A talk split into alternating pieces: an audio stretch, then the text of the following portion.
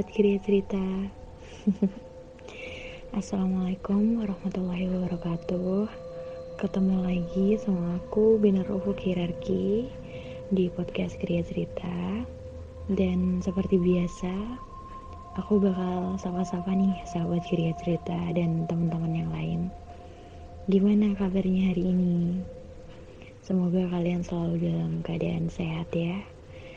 Dan di masa new normal kali ini, kalian harus tetap stay safe ya, supaya bisa terhindar dari wabah virus corona ini. Dan semoga kita semua selalu ada dalam lindungannya, amin. Nah, gak lupa aku juga mau mengucapkan terima kasih buat semua teman-teman atau sahabat Griya Cerita yang sudah mengirimkan ceritanya di email kita griyacerita@gmail.com atau ke nomor WhatsApp yang sudah tertera di description box. Oke, pada kesempatan kali ini aku bakal bawain cerita dari Fitri. Makasih buat Fitri yang sudah mengirimkan ceritanya. Langsung aja ya. Halo Kak Binar. Halo juga Fitri. Jadi aku ingin membagikan sebuah pengalaman horor yang aku alami waktu aku kecil dulu. Saat itu aku sudah agak besar sih, sekitar usia 10 atau 11 tahun gitu. Dan saat itu aku lagi senang-senangnya main ke rumah saudara. Ya, ke rumah saudara sepupuku. Karena di rumah sepupuku aku banyak teman. Sedangkan di rumahku sendiri aku selalu merasa kesepian. Saat itu aku belum mempunyai adik. Terlebih kompleks sekitaran rumahku, anak-anak yang sepantar dengan aku kebanyakan anak cowok yang suka jahil kalau aku gabungin sama mereka. Rumah sepupuku juga cukup jauh dari rumahku. Sepupuku berada di desa sebelah. Tapi meskipun jauh, aku selalu meminta diantarkan ibu untuk pergi ke rumah sepupuku. Entah mengapa, di rumahku sendiri aku selalu merasa gak betah. Auranya benar-benar bikin aku gak nyaman. Dan baru aku sadari saat aku telah menginjak dewasa, bahwa sebenarnya di rumahku itu aku sering diganggu oleh makhluk halus.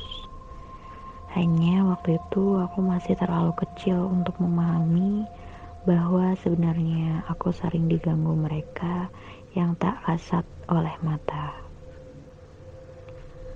Gangguan mistis yang aku masih ingat sampai sekarang, yaitu gangguan dari hantu nenek-nenek bersayap yang sering mendatangi aku lewat mimpi. Iya, aku sering didatangi seorang nenek-nenek bersayap yang aku rasa sosok itu menempati kamar mandi rumahku. Karena kebetulan kamar mandi rumahku berada di luar rumah. Dan waktu itu kami masih pakai sumur yang airnya harus ditimba dulu kalau kami mau mandi. Sumur itu cukup dalam, mungkin dalamnya sekitar 12 meter. Dan aku dengar cerita bapakku, katanya bapak juga pernah mengalami kejadian horor di sumur itu.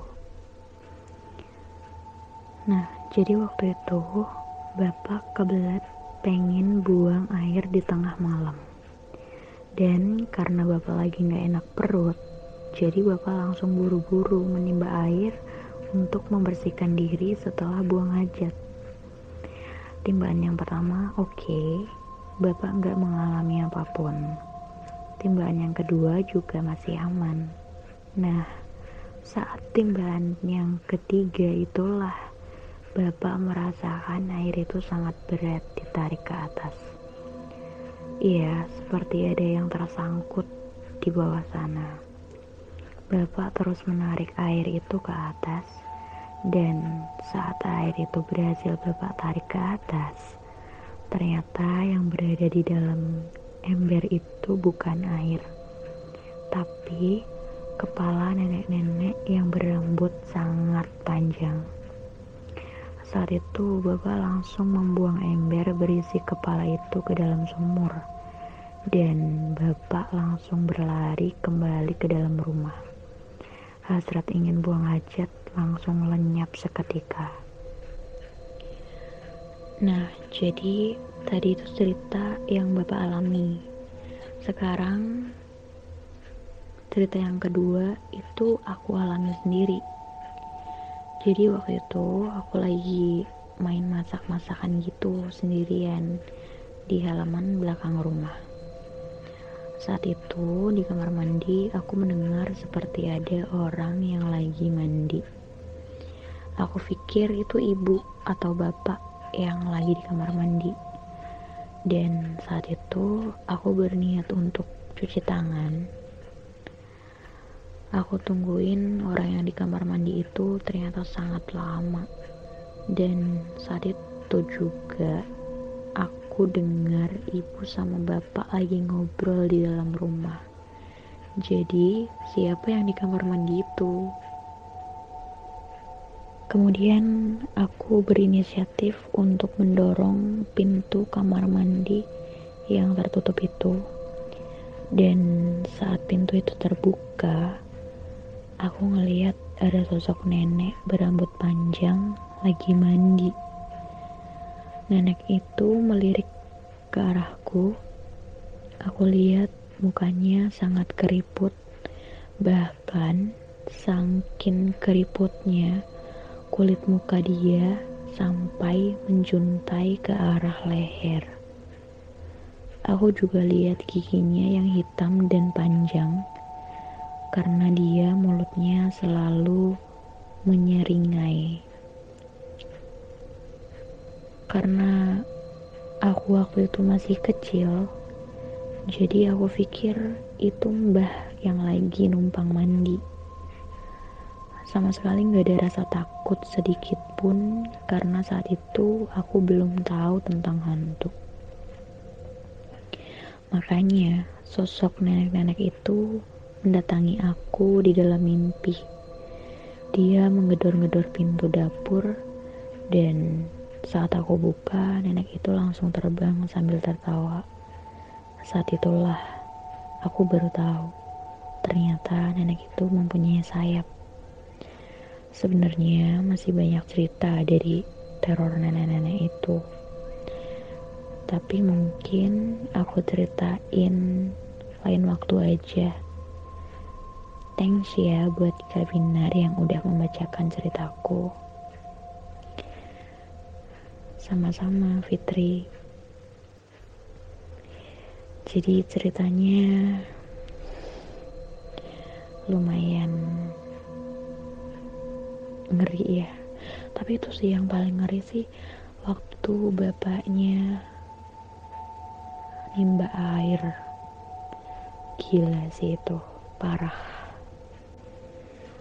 Iya, coba aja kalau misalkan aku di posisi bapaknya si Fitri ini, aku lagi pengen boker nih misal malam-malam kamar mandinya di luar, udah kayak gitu kita harus nimba air dulu di sumur. Dan sekalinya nimba itu tuh yang nongol tuh bukannya air, tapi malah kepala. Dan kepalanya itu tuh kepala makhluk yang seperti itu gitu loh. Gak bisa dibayangin sih aku kalau misalkan ada di posisi itu. Ah, gila-gila, parah, serem banget sih. Apalagi kan ibarat kalau itu kepala nih di dalam ember, itu posisi mukanya dia tuh ngadep ke mukanya kita kan, kayak ibarat tatap-tatapan gitu gak sih? Kayak kalau tatap-tatapan sama doi mah gak apa-apa ya gak sih?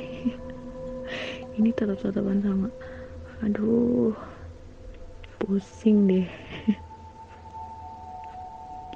Kalau jatuh cinta pada pandangan pertama mah nggak apa-apa ya. Kalau ini jatuh apa dong jadinya? Gila sih, parah banget ini bapaknya. Bukan bapaknya sih, maksudnya kejadian yang menimpa bapaknya Fitri itu parah banget sih. Tapi kejadian yang menimpa Fitri juga kayak ibarat ya, mungkin Fitri masih kecil sih ya pada waktu itu, jadi dia belum tahu mana yang manusia, mana yang aduh gila sih itu.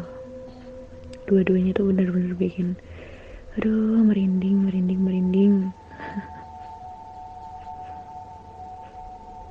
Nah, cukup sekian cerita di episode kali ini. Dan aku gak bosan-bosannya buat ngingetin semua sahabat Griya Cerita untuk subscribe Griya Cerita channel, like dan komen. Kemudian jangan lupa ikuti kami di Spotify dan Instagram kita. Bisa follow Instagram kita ya di @podcastgriyacerita. Dan jangan lupa kirim cerita kalian di email Griya Cerita dan nomor WhatsApp yang sudah tertera di description box. Oke? Makasih. Dan sampai jumpa.